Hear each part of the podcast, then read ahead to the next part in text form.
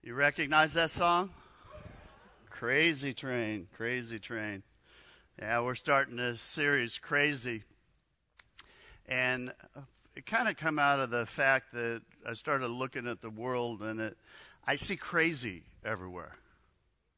I see crazy in families. I see crazy in our culture. You know, social media, they're, they're uh, selling crazy. Hollywood, they're dispensing crazy. Politics, um, well, the kindest thing I can say is crazy. And um, if you really look around you, it seems like the whole world's gone crazy, doesn't it? That song, it says uh, crazy, but that's how it goes. Millions of people living as foes. Maybe it's not too late to learn how to love and forget how to hate. Talk about crazy. Who, who would have guessed that I'd be quoting Ozzy Osbourne in church? And here's the crazy thing. Uh, you might look at the lyrics to the song uh, later, but uh, Crazy Train makes sense. It makes sense. If you really think about it, sanity went off the rails when sin entered the world. You know, when uh, Adam and Eve disobeyed and they ate from the ate the forbidden fruit, the world started going crazy at that point. And in this series, we're going to talk about we're going to talk about how to handle crazy situations in life. We're going to talk about how to deal with crazy people. And we're going to talk about how, how to keep from, from going what I would call full tilt crazy in, in this world. And the fact is, we're, we're going to find out that crazy isn't always a bad thing, okay? So, all aboard! We're going to go off the rails of the crazy train. Now you think I'm crazy, right? Thank you. the, Bi- the Bible is full of crazy. As we just said, Adam and Eve went, went crazy when they ate the fruit. They got thrown out of the garden. Cain and Abel, they were brothers. And Cain, because of his crazy jealousy, ends up killing his brother Abel. You know, uh, Esau, Esau was so crazy that he gave away his birthright and his inheritance to his brother for a bowl of stew. Jonah, Jonah was a little crazy. He thought he could jump on a boat and run away from God. You know, David, David, his, his entire family was crazy dysfunctional. Solomon had 700 wives, and if that's not crazy, I don't know what is. Ananias and Sapphira. They thought they could fool God. And their crazy idea, it ended in their death. And even Jesus dealt with crazy. You know, the religious leaders, the, the scribes, the Pharisees, they, they were crazy. Sometimes even the disciples were a little bit crazy at times. And my point being, Every one of us deals with crazy to some degree or another. And today, what I want to do, I want to focus on, on, a guy that was absolutely crazy. He's a member of what I would say the Insane Hall of Fame. And his name's Nebuchadnezzar. And the, the story is told in the book of Daniel. Nebuchadnezzar was the king of Babylon, which was the number one power at, at the time. He, he was powerful, but he was full of pride. And friends, I will tell you, pride always leads to crazy. It always does. You know, when you kick God off the throne in your life, you need to prepare for a crazy ride. You know, Nebuchadnezzar builds this gigantic statue. They, they said it was about 90 feet tall. Most theologians believe the statue was of himself. And so he unveils this statue one day and declares a, a new law. And scripture says this in Daniel 3. He says, Then the herald loudly proclaimed, Nations and people of every language, this is what you are commanded to do. As soon as you hear the sound of the horn, flute, zither, lyre, harp, pipe, and all kinds of music, here we go. You must fall down and worship the image of, gold that the king Nebuchadnezzar has set up. Now, the assumption was that everybody would do what they were told, that they'd hit their knees, that they would worship. And just in case anybody was a little bit reluctant, he puts a little teeth in it. He goes, Whoever does not fall down and worship will immediately be thrown into a blazing furnace. Now, a little background I think is helpful if you don't know the, the story. The, the fact is, Nebuchadnezzar, he had defeated the city of Jerusalem. He had taken prisoners of, of war. And he brought back with him the, the best and the brightest of the Jewish nation. And uh, among the POWs that he brought back with him was a guy named Daniel, you might recognize, and then Shadrach, Meshach, and Abednego. And they were faithful followers uh, of the one true God. And so now we fast forward. This golden statue is unveiled, a law is decreed. And friends, I will tell you that crazy ignited the moment the music started. Shadrach, Meshach, and Abednego, they refused to bow down. And as violators of the crazy law that they had put in place, Nebuchadnezzar has the, three boys thrown into the fiery furnace. And if you know the story, you know that these three young men would ultimately emerge from, from the furnace unscathed, untouched, because God protected them. Now, I've always wondered where Daniel was. Uh, apparently, he was out of town. I, I, I don't know, but he was not there at this time. And in response to this miracle uh, uh, and the boys surviving, the, the king the king celebrates that. He, he calls the young men out of the fire, and then he addresses the crowd. And basically, I'm paraphrasing here, but he's like, "Hey, let's give it up for the God of Shadrach, Meshach, and Abednego. This is amazing." And he says this Therefore, I decree that the people of any nation and language who say anything against the God, and I want you to notice he doesn't say my God here, against the God of Shadrach, Meshach, and Abednego, be cut into pieces, and their house be turned into piles of rubble, for no other God can save this way. Now, I told you it's a, it's a crazy train here. The fact is, it's a crazy reign in his life. As a result of the fiery furnace ordeal, he elevates Shadrach, Meshach, and Abednego, and he elevates Daniel to very prominent positions in his, his cabinet. And, and so, sometime later, we're told Nebuchadnezzar has a crazy dream. And in short, and I'm just giving you the cliff notes, but the, the king dreams uh, about a gigantic tree. And this gigantic tree gets chopped down. And there's nothing remaining except the, the stump. And then Nebuchadnezzar hears a voice, a voice from heaven, and it says, Now let the dew fall on this man, and let him live with the animals and the plants. For seven years he will not have a human mind, but the mind of an animal. Nebuchadnezzar wakes up from his dream. He's in a panic at this point. He calls for Daniel, and the reason why he called for Daniel, Daniel has the gift for being able to interpret a dream. And so he tells Daniel his dream, and then Daniel begins to explain the dream. And he says, You know, Nebuchadnezzar, I got some really bad news for you.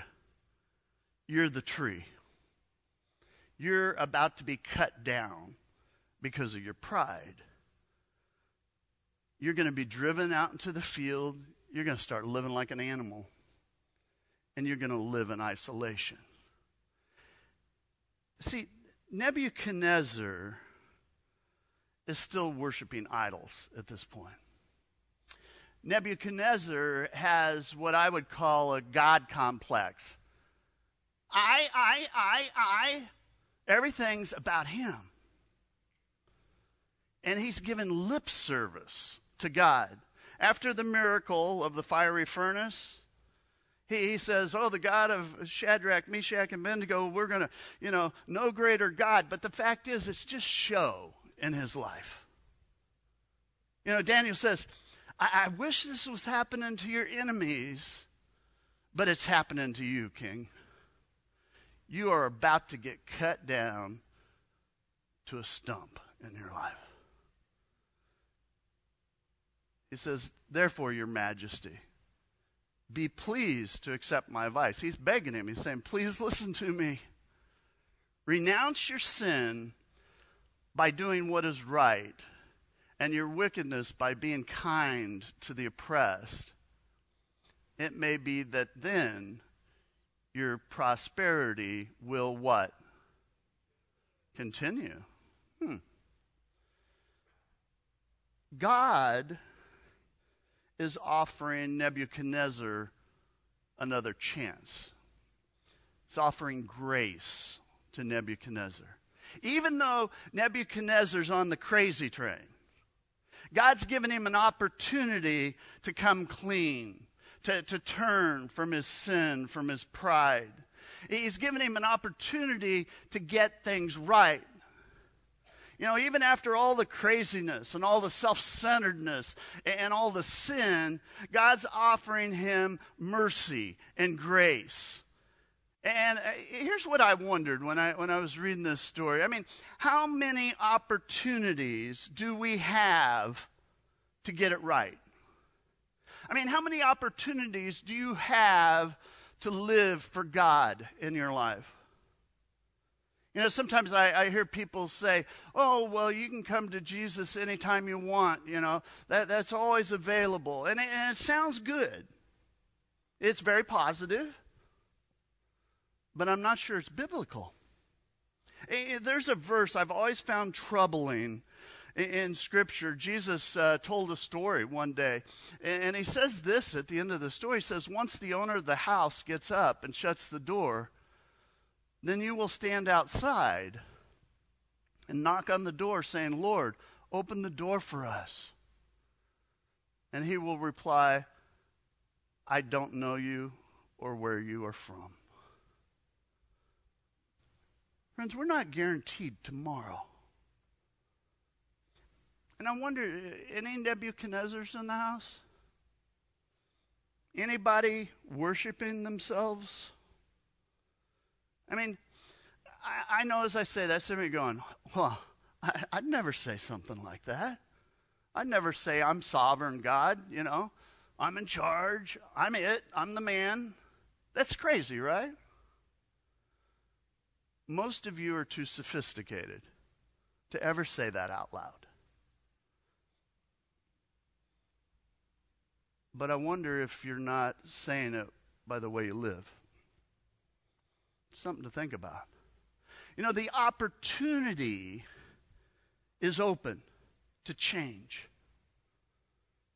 And I wonder, what is it that holds you back? See, pride will hold you back. It's a crazy train.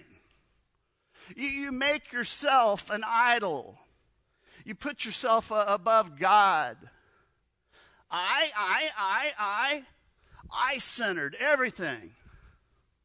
I mean, who's crazy enough to think that the world revolves around them?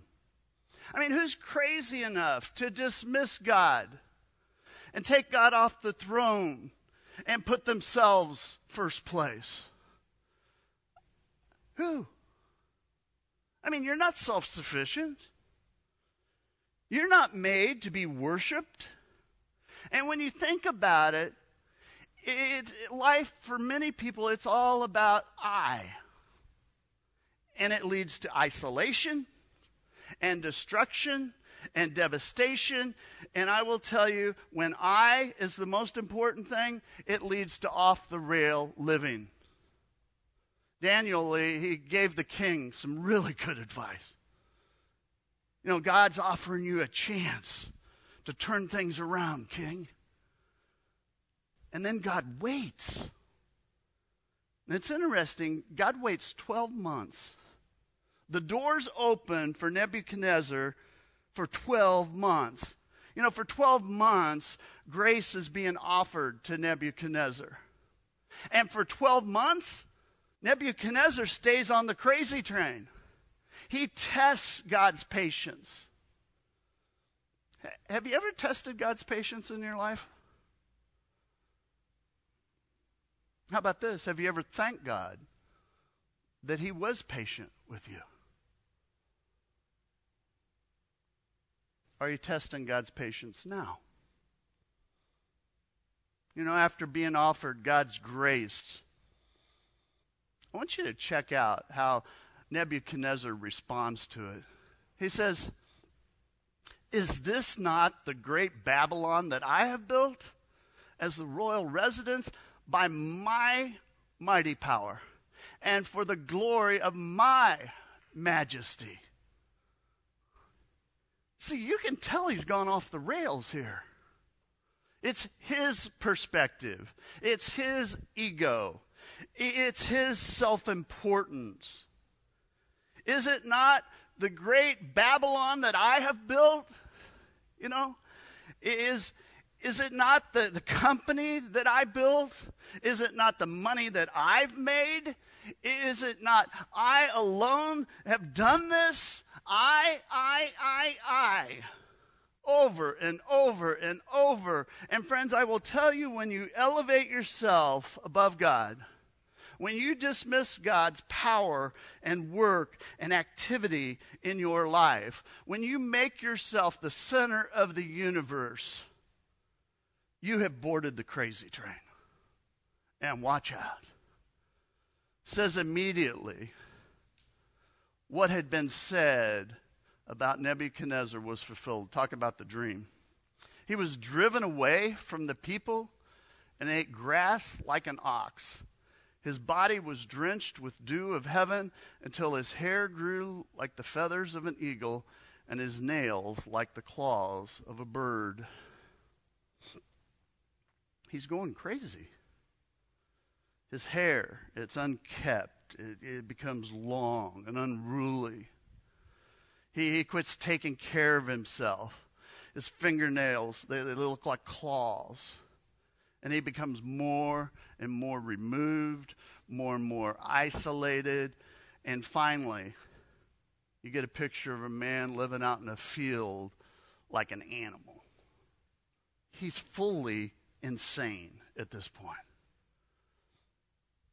I will tell you, sometimes I, I look at society, which is I, I, I, I centered. It's a crazy train. And people are so self absorbed, self centered, so full of pride and arrogance that they make destructive decisions. And, friends, they go off the rails. It's the ride of pride. That's what pride does to you. You know, Proverbs 16, uh, 16 or 18 says, Pride goes before destruction, and a haughty spirit before a fall. Nebuchadnezzar, because of his pride, goes mad. He's flat out crazy. He's literally living in isolation now. He's like, a, like an animal. And for seven years, he lives that way the terrible dream that he had became reality, became his life. But I don't want you to forget, remember the stump? God did not take everything from him. He didn't pull the tree out by the roots and go, We're done with this tree. No, God left the stump. It's a representation of God's grace, the, the possibility that Nebuchadnezzar could be renewed, that he could be restored at some point. Verse 34 says, at the end of the time, the seven years, he's been out in the field wandering like an animal. I, Nebuchadnezzar, raised my eyes toward heaven, and my sanity was restored. I love this. Then I praised the Most High. I honored and glorified him who lives forever. See God's grace. When you read through Scripture, you see it all over the place, don't you? It unfolds in very similar ways. I, I think about uh, the biblical bodybuilder, Samson.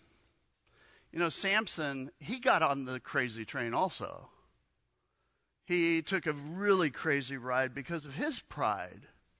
And we're told that God told Samson to not mess around with ungodly women. What did he do? He ignored God. He thought he knew better. He thought he could handle it. And consequently, his life went off the rails, if you read it. You know, his hair was a symbol of, of God's anointing in his life, and, and he, he had supernatural power because of it. But his pride, he ends up getting his hair taken off. He ends up becoming a prisoner.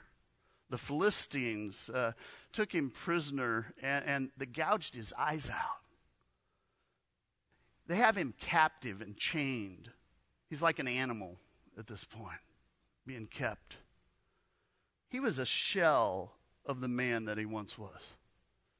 And when you read scripture, he's broken. I mean, he's broken. But but at some point, we don't know what triggered it, but scripture says that he lifted his eyes toward heaven.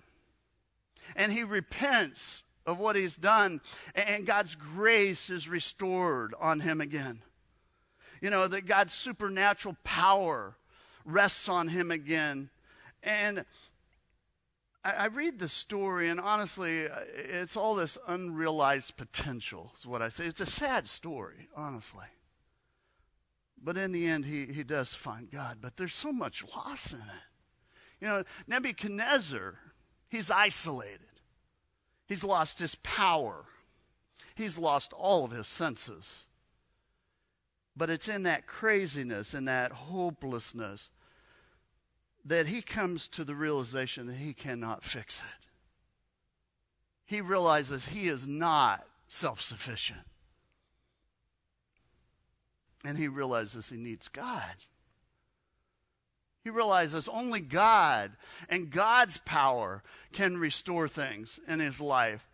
And so, as he seeks God and repents, he says this. He says in uh, verse 36, he says, At the same time that my sanity was restored, my honor and splendor were returned to me for the glory of my kingdom. My advisors and nobles sought me out, and I was restored to my throne and became even greater than before. What do you say about a God like that? I mean, now Nebuchadnezzar has a very different attitude, very different perspective. Everything is shifting in him. And he says, Now I, Nebuchadnezzar, praise and exalt and glorify the King of heaven. Because everything he does is right, and all of his ways are just, and those who walk in pride he is able to humble. He wrote that from experience. And so, my question today, maybe something to wrestle with this week are you walking in pride? I, I, I, I. Listen to your conversations. Is it I, oh, all I centered? You know, humble yourself. Humble yourself before God. Get off the crazy train. Honor God every area of your life. You know, look and see. Is God on the throne in every area? Acknowledge God. Acknowledge God's activity in your life, His provision in your life. Thank God for everything. Everything. Everything you have, God's given you. Everything you accomplish, God gives you the ability to accomplish it. In fact, everything you are, God has given you. You know, I would suggest you go crazy for God in your life. Bow before your Creator. Lift your heart and your eyes to heaven. And guess what? God will elevate you. God will take you to levels you never dreamed of, more than you can imagine. But you have to make a decision. And it's between two things crazy train, all aboard. Lots of people are choosing it. It's very, very popular, Crazy Train is. Or, instead of Crazy Train, Crazy for God. But you got to choose. You got to choose. Let, us stand, have a word of prayer.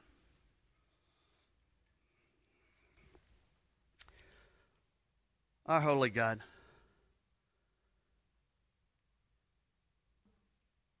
God, forgive us for our pride. God, we all wrestle with it, deal with it. Sometimes, Lord, we are all about I. Forgive us of that. God, may we put you on the throne first and foremost in our life and the way we live. God, help us all to just get off the crazy train. Life isn't about us, it's about pleasing you, worshiping you, living for you. God, help us to be the people that you have called us to be, you created us to be. May we bow a knee to you every day, every moment with all we say and do. We give you the glory this day and every day. In the name of Jesus, we pray. Amen. God's people said, Amen. Amen. Let's worship.